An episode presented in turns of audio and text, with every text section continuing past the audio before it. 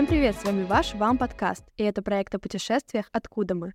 Меня зовут Валентина, и сегодня с нами в студии Джумаджанова Мирием, и мы расскажем о Туркменистане. Туркменистан – страна среднеазиатского региона с богатой историей, завораживающими обычаями и вкусной едой.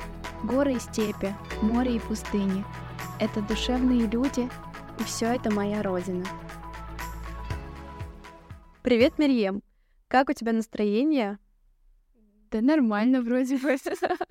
Отлично. Давай начнем с твоей истории. Как давно ты приехала в Россию и что ты тут делаешь? Ну, я приехала, получается, где-то полтора года назад, и я здесь учусь. Но до этого я была в России, я путешествовала по Северному Кавказу, и, в принципе, была в Москве, и, ну, в общем, в Казани. Где ты родилась? Я родилась э, в прибрежном городе Красноводск. Сейчас он называется Туркменбаши. Ну, соответственно, это в Туркменистане. Мгм. Скажи, пожалуйста, больше о своей стране. Что самое интересное есть в Туркменистане? Ну, не знаю, например, для меня самое интересное это то, что а, в Туркменистане можно встретить практически все, если говорить о природе. А, мне нравится, я выросла у моря, и я очень любила сидеть на берегу и наблюдать за всем этим. С другой стороны, если где-то два часика проехаться от моего города в другую сторону, то ты встретишь уже пустыни. Это большие барханы золотистого песка, которые очень красиво переливаются. Это интересно. Если отъехать немного в другую сторону, проехать еще ну где-то часа четыре, то ты встретишь горы, а, каньоны у нас есть, очень красивые. Также у нас есть степи, и все это очень красиво и очень интересно вплетается в одну достаточно небольшую страну. А если говорить не о природе, а о городах, какой-то особый колорит, может быть, существует? Как ты опишешь типичный город в Туркменистане? Ну, насчет типичного города, кстати, сказать сложно, потому что а, наша страна разделена на пять неких регионов, и культура в них немного, немного различается. В каждом регионе свой диалект, и везде немного разная структура, что ли, города. Ну, я почему-то так представляю. Потому что я родилась э, в Балканском регионе, и у нас такой, ну, более промышленный, что ли, город, и там все немного по-другому. Если отходить в столицу, можно увидеть очень много белых зданий, а точнее зданий из белого мрамора. Очень много подсветки, фонарей, фонтанов, очень много парков. И это очень красиво, если просто ехать по городу, и если вся картинка будет очень быстро передвигаться, это очень интересно. Как ты думаешь, какой город более насыщен суетой, Москва или Ашхабад? Однозначно Москва. А, начнем, по крайней мере, с того, что это очень многонаселенный город, а Ашхабад нет. И у нас люди, в принципе, более спокойные какие-то, и у нас не так много движа на улице, так скажем. Комфортно ли тебе было в Москве первое время? А, на самом деле, да. Но если говорить честно, это больше связано с тем, в какой среде я нахожусь. Потому что я учусь в университете и живу в студгородке, где очень много разных национальностей. Да, можно озвучить, что я учусь в УЗР? Да, конечно. И вот, с этим-то и все и связано. Здесь очень много туркмен и очень много других национальностей, которые близки мне по духу, и поэтому, в принципе, мне было достаточно легко адаптироваться. Ты общаешься с ребятами своей страны? Конечно, общаюсь, но я не ограничиваюсь этим, потому что здесь есть очень большой плюс. А, в Туркменистане очень много школ, а, детских садов, и программа на русском. Поэтому я изначально, это мой первый язык, на котором я говорила. Я, я родилась, и мое первое слово было пока. Это странно, но да, вот. Ну, я к тому, что это мой родной язык, и жить в Москве мне удобно, потому что я могу общаться со всеми. К слову о языке. Все ли туркмены говорят хорошо на каком-то другом языке, помимо туркменского, да? Помимо туркменского, да. Ну, на самом деле, я думаю, это связано больше с тем, насколько твоя семья многонациональна, потому что у нас очень много много... многонациональных семей, как правило, их связывает русский язык. А если ребенок будет из чисто туркменской семьи, туркменской, извините, то тут, скорее всего, вероятность того, что он будет знать только туркменский, намного больше. Но, в принципе, э, население Туркменистана большей части говорит на русском. А твоя семья полностью туркмена? А, нет, а, мой отец туркмен, а моя мама азербайджанка. И тут интересный факт, э, ни моя мать, ни мой отец не знают своих родных языков, мы все говорим на русском. Конечно, более старшее поколение, а конкретно бабушки и дедушки, говорят на туркменском, ну и на азербайджанском, соответственно. А как ты училась в школе? Или школа целиком прям была на русском языке? А, моя школа состояла из двух отделений, то есть а, было два типа класса и две, два типа программы, туркменская и русская. Я училась в русском отделении, и туркменский, ну, с туркменским я была связана только тем, что у нас был, был предмет туркменского языка и туркменской литературы. То есть ты хоть чуть-чуть что-то знаешь на туркменском? Конечно, да. Но это больше связано с тем, что я жила в столице, а в столице туркменском говорят больше, чем в моем родном городе. В моем родном городе, если ты не знаешь туркменский, ты спокойно приживешь. Распространено ли это получать высшее образование за рубежом? А, думаю, что да. Опять-таки, почему-то лично я связываю это с сознанием русского или английского. Но если ну, подросток, ребенок э, знает туркменский, то думаю, что он, скорее всего, останется в Туркменистане обучаться. А так тенденция, да, распространена. Ты рассматривала для себя вариант получать образование в родной стране? А, я не рассматривала, но рассматриваю сейчас а, в качестве магистратуры. Mm-hmm. С чем это связано? С тем, что, опять-таки, я не знаю туркменского, а по программам высшего образования ты можешь обучаться либо на туркменском, либо на английском. И еще знаю, у нас есть э, в одном университете обучение на японском. Вау, звучит очень перспективно. Да, это здорово. По крайней мере, я в России знаю мало университетов, которые предлагают настолько детализированные программы в плане языков. Это прям вау. Давай мы вернемся к такому колориту Туркменистана. Что можешь сказать про местные традиции? А, ну, не знаю, ты говоришь местные традиции, а у меня сразу в голове такие ассоциации. Это а, тандыры, а, где пекут очень вкусный хлеб, всякие самсашки, которые я просто обожаю. Это большие казаны с пловом и, и большой сбор людей, где все с друг с другом делятся и разделяют вот эту вот пищу. А, эта традиция есть на полу. Это как семейное застолье, правильно? Ну, не обязательно, это могут быть просто соседи. А, ты проходишь и видишь, что там, грубо говоря, стоит палатка. У нас люди любят а, собираться и сидеть за столом. И в таких больших количествах, что сидеть дома, а, не хватает пространства. И действительно на улицах, а, во дворах стоят палатки, и вы туда заходите, вы разделяете любое событие со своими соседями или знакомыми и сидите. Это не обязательно семья. Это очень по-семейному звучит, несмотря на то, что это не семья. А если, например, какие-то большие праздники, типа Новый год, что-то особое происходит? А, Новый год. Ну, в нашей стране Новый год отмечается, как и везде в основном, ну, если говорить о СНГ, России и вот ближе к Западу, это вот с 31 декабря по 1 января. Вот. А, тоже под поздравление президента, как обычно это происходит. Стандартно, да. Но еще есть другая традиция. Это день весеннего равноденствия. Это, по сути, это и есть Новый год.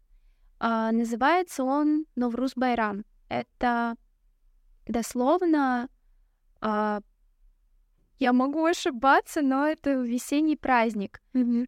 И э, тут происходит смена климата, да, у нас все расцветает, и как будто бы начинается Новый год, новая эпоха, все зеленое, все новое.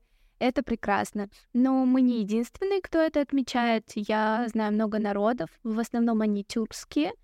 Но если говорить честно, это больше связано с давними религиозными традициями. Mm-hmm. Потому что Новруз Байрам пришел больше от зарастрийских корней. Вот так вот.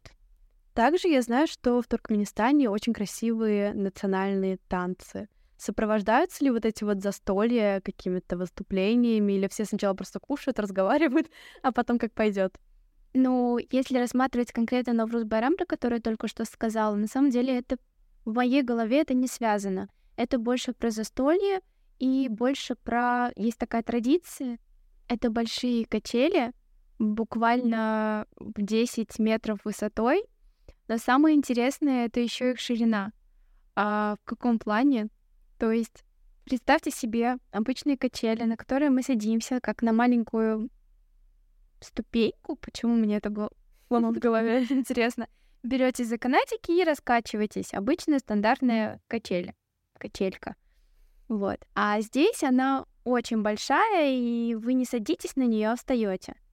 И встаете не одни, а как минимум с десятью еще какими-то в основном чужими вам людьми. Но это здорово, вы раскачиваетесь, это всегда весело, и я думаю, что это некий ритуал очищения, весеннее равнодействие. А кто сооружает вот такие качели? А на самом деле они стоят и ждут своей очереди. Само, само устройство, оно стоит, а качели не подвешивают и ждут следующего года. Так что я не знаю, кто, я не наблюдала. А много где они есть? То есть вот эта вот установка сама? Ну, думаю, что да.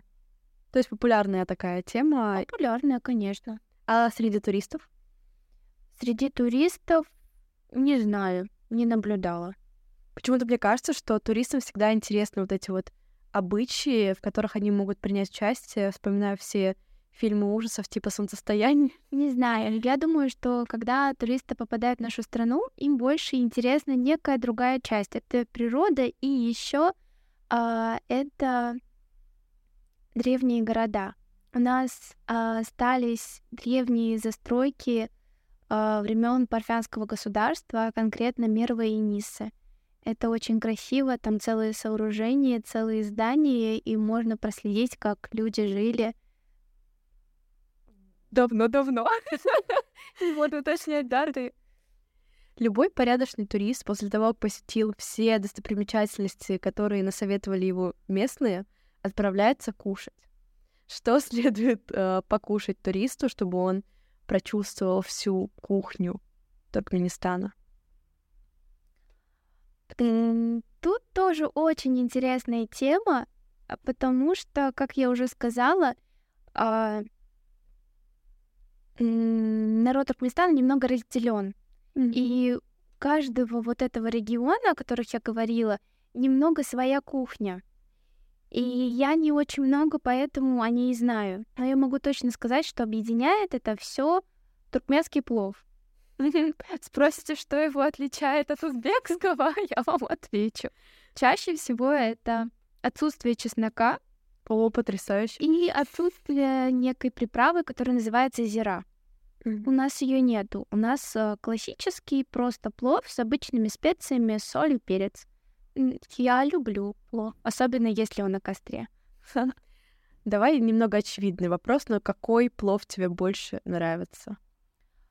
Тут интересно еще раз, потому что я сказала про туркменский плов, но не сказала про то, как много у него вариаций. Mm-hmm. А я из э, области, которая поближе к морю, и, соответственно, здесь поступает плов с рыбой. А, он называется душиме. Это очень интересно и чаще всего непонятно другим, как это плов с рыбой. Mm-hmm. это очень вкусно, а самое интересное, что туда добавляются некие сладости. То есть там есть, э, да, там идет кишмиш и урюк. Это очень странно звучит. Очень странно звучит, но это вкусно. Еще у нас есть э, плов с дичью. Тоже делают. Как все не похоже. Есть какое-то, не знаю, блюдо, которое хоть как-то напоминает по вкусу? что-то подобное. Напоминает по вкусу... Потому что я даже не могу понять такое вкусовое сочетание. Как это возможно?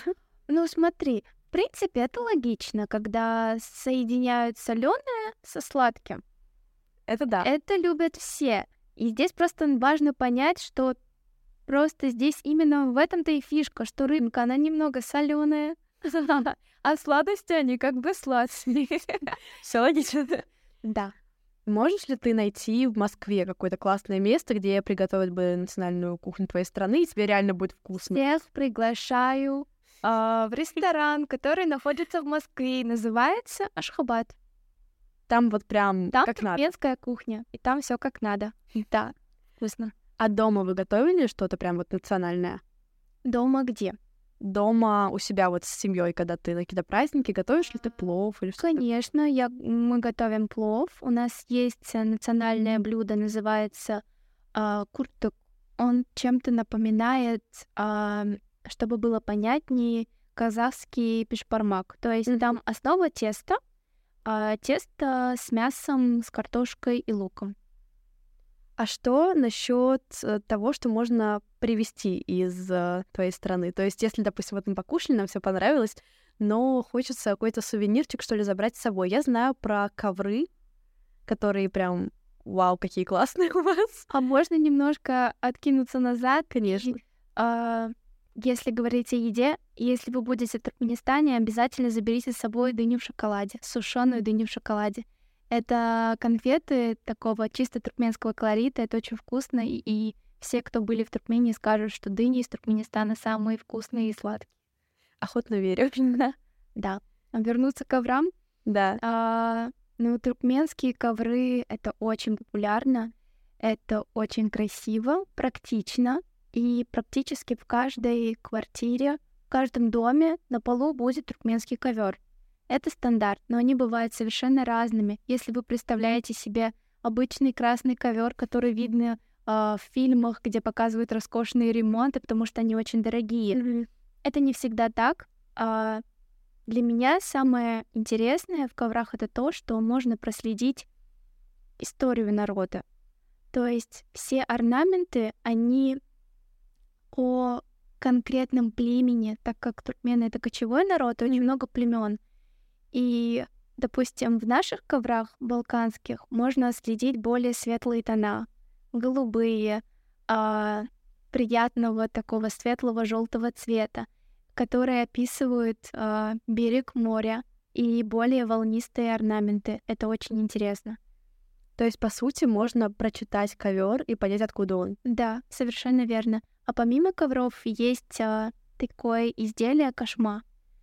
А, кошма, она делается из овечьей шерсти, и это ручная, очень тяжелая работа. А, ею занимаются женщины. И это такой некий творческий и одновременно очень тяжелый физический процесс. А, каждая волосинка кошмы просто в ней столько труда, и это правда очень необычно, и если сравнивать с коврами, ну, мне интереснее смотреть на орнаменты именно кошмы. Еще она очень теплая и практичная. А что представляет из себя кошма? Не очень а, Это прессованная овечья шерсть.